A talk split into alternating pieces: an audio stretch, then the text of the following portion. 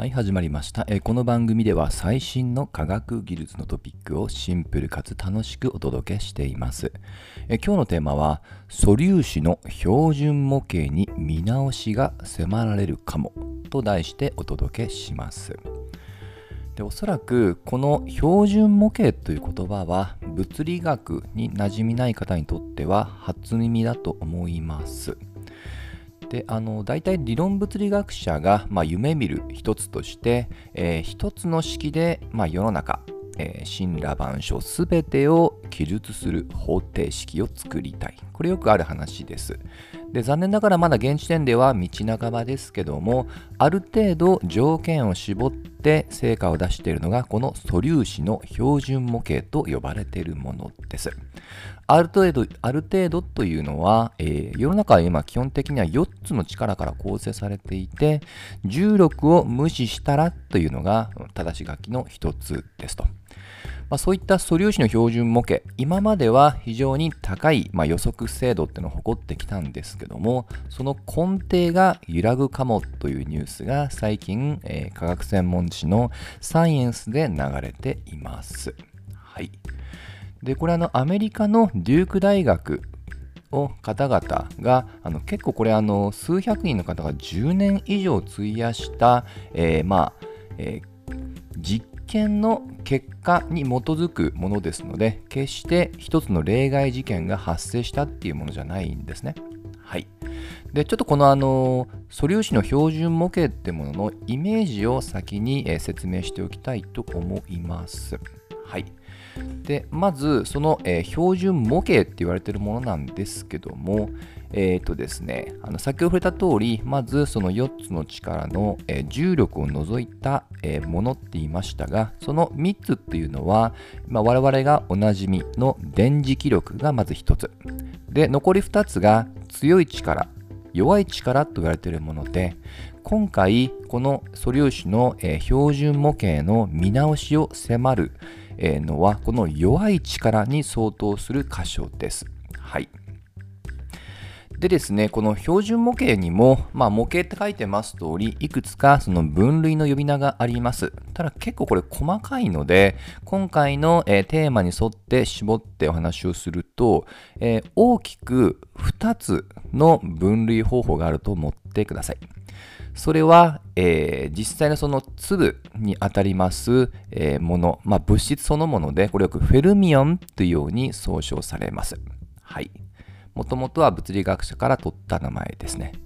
で、もう一つ、これだけだと単なるその物質的なものなので、これらをまあ力を与えるための、えー、それを作用させる粒子のこと、これを総称してボゾンという表現を使います。はい。ですので、あのこの例えばですけども、えー、まあふたりの、まあ、人がいると思ってください。人は何も、えー、立ったままだと動かないですと。で、これに対して、例えば押し合うと。そうすると、お互いが動く可能性が出てきますよね。この押し合う力の原因となるのが、先ほど触れたボゾンというね、大まかに言うとこういったイメージだと思ってください。イメージだけで大丈夫ですと。で、今回の、えー、記事によると、えー、この、えー、W ボゾン、実はボゾンにもいくつか種類があって、まあ、要は弱い力の方を W ボゾンと思ってください。この W ボゾンが従来の標準模型の、えーまあ、予測値よりも著しく上回っていた。まあ、それも単一の実験結果だけではなく、えー、何度も何度も、まあ、じゅうねん以上実験した結果として分かったので、そもそもこの前提としての模型の考え方を見直さないといけないのではないかっていうのが今回の記事ですと。はい。ということで、あのー、まあ、ここをね、あのどう見直すかっていうと 話, 話に入っていきたいと思うんですが、あのもうちょっとだけ込み入った話をします。はい。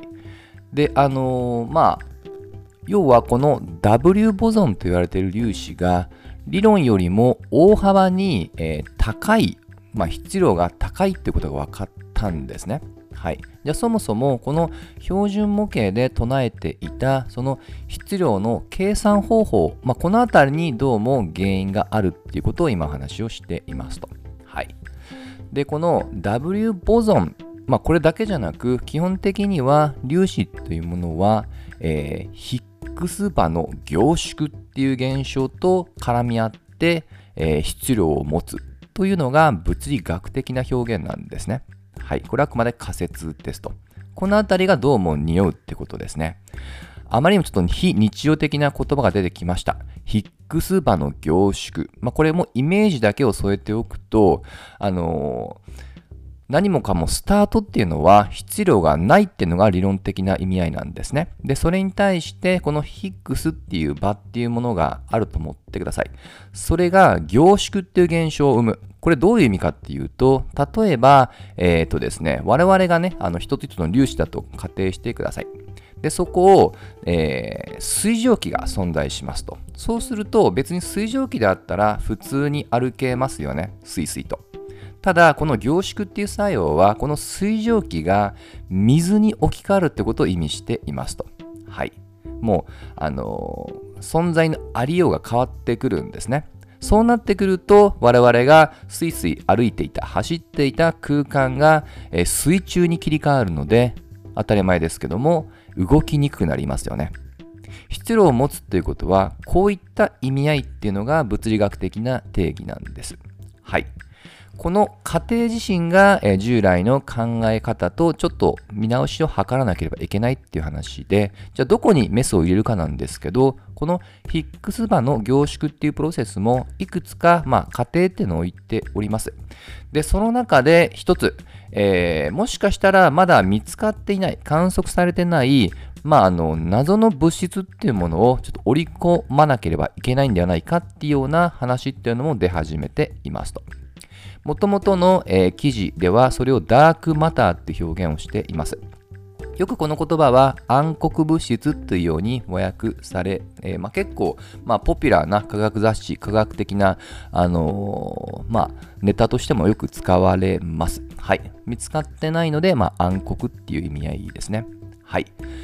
ですので、もしかしたら従来からまた別の角度でもよく、えーまあ、話題になりがちなこのダークマターの、もしかしたらその発見っていう流れにつながっていくかもしれません。はい、まだ、えー、今回分かっているのは実測値が大きく理論と乖離したっていうだけですので、えー、これをしてね、まだそのダークマターのっていうのはあの少々飛躍すぎなところあるんですけども、まあ、ただね、この素粒子、えー、の標準模型自体はあのもうにじゅっせいきの後半ぐらいに、えー、いくつかの天才物理学者が、えー、積み重ねてきた、まあ、ある意味実測に基づく、えー、高い精度を誇る模型でしたので、これ自体が見直すっていうのはそこそここの世界ではインパクトが大きい話です。